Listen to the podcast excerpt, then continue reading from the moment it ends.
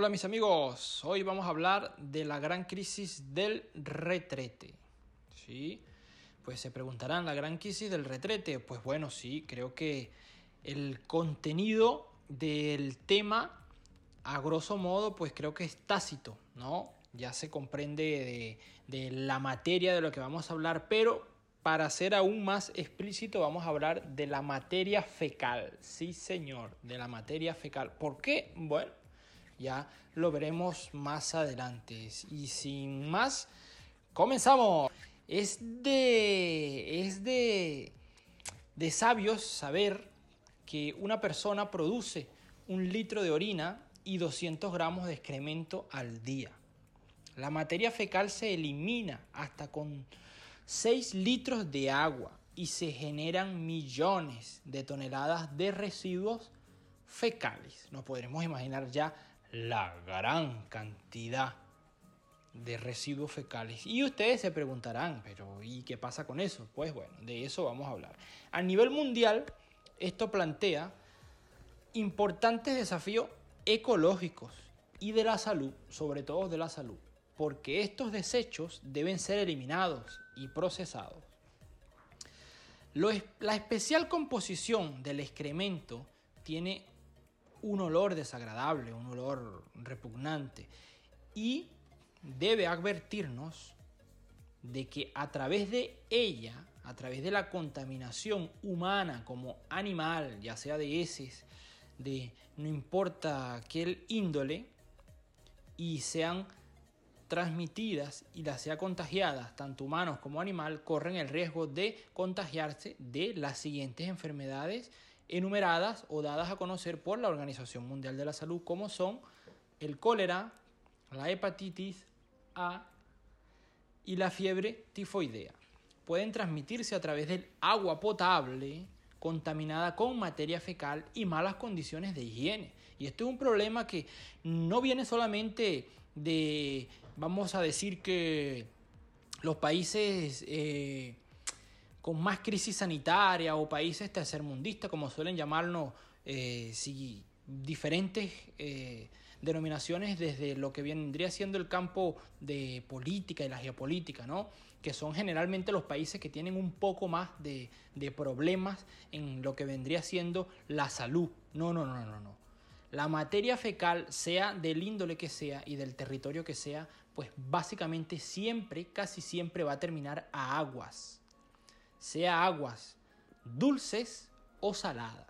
Entonces se podrán imaginar que la descomposición de estas, pues por un proceso natural que tarda muchos años, pues contamina estas mismas aguas. Aguas de las cuales usted y yo consumimos, nos bañamos y vamos al mar, entonces se podrán imaginar un poquito de la hecatombe que esto significaría y dicen, pero ¿qué es eso, matador? Pues sí, y es la verdad en estos tiempos porque hoy en día hablamos de diferentes temas, de la guerra, hablamos de la, otro tipo de la pandemia, de las enfermedades, pero esto es un tema que nos atañe y que viene siendo poco a poco, poco a poco, poco a poco, poco a poco más perjudicial y la gente olvida y no quiere hablar de esto. Entonces, sabiendo ya la situación más o menos en que nos encontramos, continuamos. Ya que estamos hablando de una verdadera crisis por la materia fecal, ya que la contaminación de esta genera en agua, tierra, puede ser perjudicial tanto para la persona que consume el agua, que es la materia vital de vida, como para la misma persona que utiliza el agua para la producción de alimento. ¿sí? Entonces, esto se, se está convirtiendo en, en una gran crisis, pero que por el momento está infravalorada porque todavía no se habla de ella como creo que merece que se hable. ¿sí? Entonces, la materia fecal, una vez que es tratada desde el punto de vista eh, científico, ¿no? que es lo que se está tratando de, de hacer en nuestra nueva onda, es convertir la materia fecal, convertirla en materia orgánica, energética. Todo ello llevado a cabo a que la mirada energética, la mirada energética del combustible, porque siempre las energías que hemos tenido nosotros desde que conocemos el mundo, siempre ha sido desde la energía nuclear o de los combustibles fósiles. ¿sí? Entonces, todo ello llevado a cabo a la mirada energética,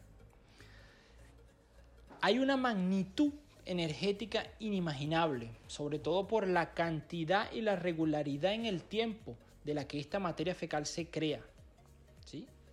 Pues cada vez que vas al baño, somos millones de personas que van al baño, pues se podrán imaginar la magnitud de energía, si esto se lleva a cabo desde el punto de vista en que los están pensando, lo que podría ser una gran cantidad de obtención de, de energía para dejar la dependencia de los combustibles fósiles o nucleares, de los cuales también tenemos la información que se están pensando diferentes países por la crisis energética y todo ello. Esto, esto podría ser una gran crisis de sentimientos de ambivalencia. ¿Por qué? Porque la óptima utilización de la misma materia fecal podría ser alternativa a futuro por la obtención de energía para el mundo. Tanto así que hace años, ya un poco más de 15, 15, 15 años, un poco alrededor, eh, Bill Gates está interesado en este tema.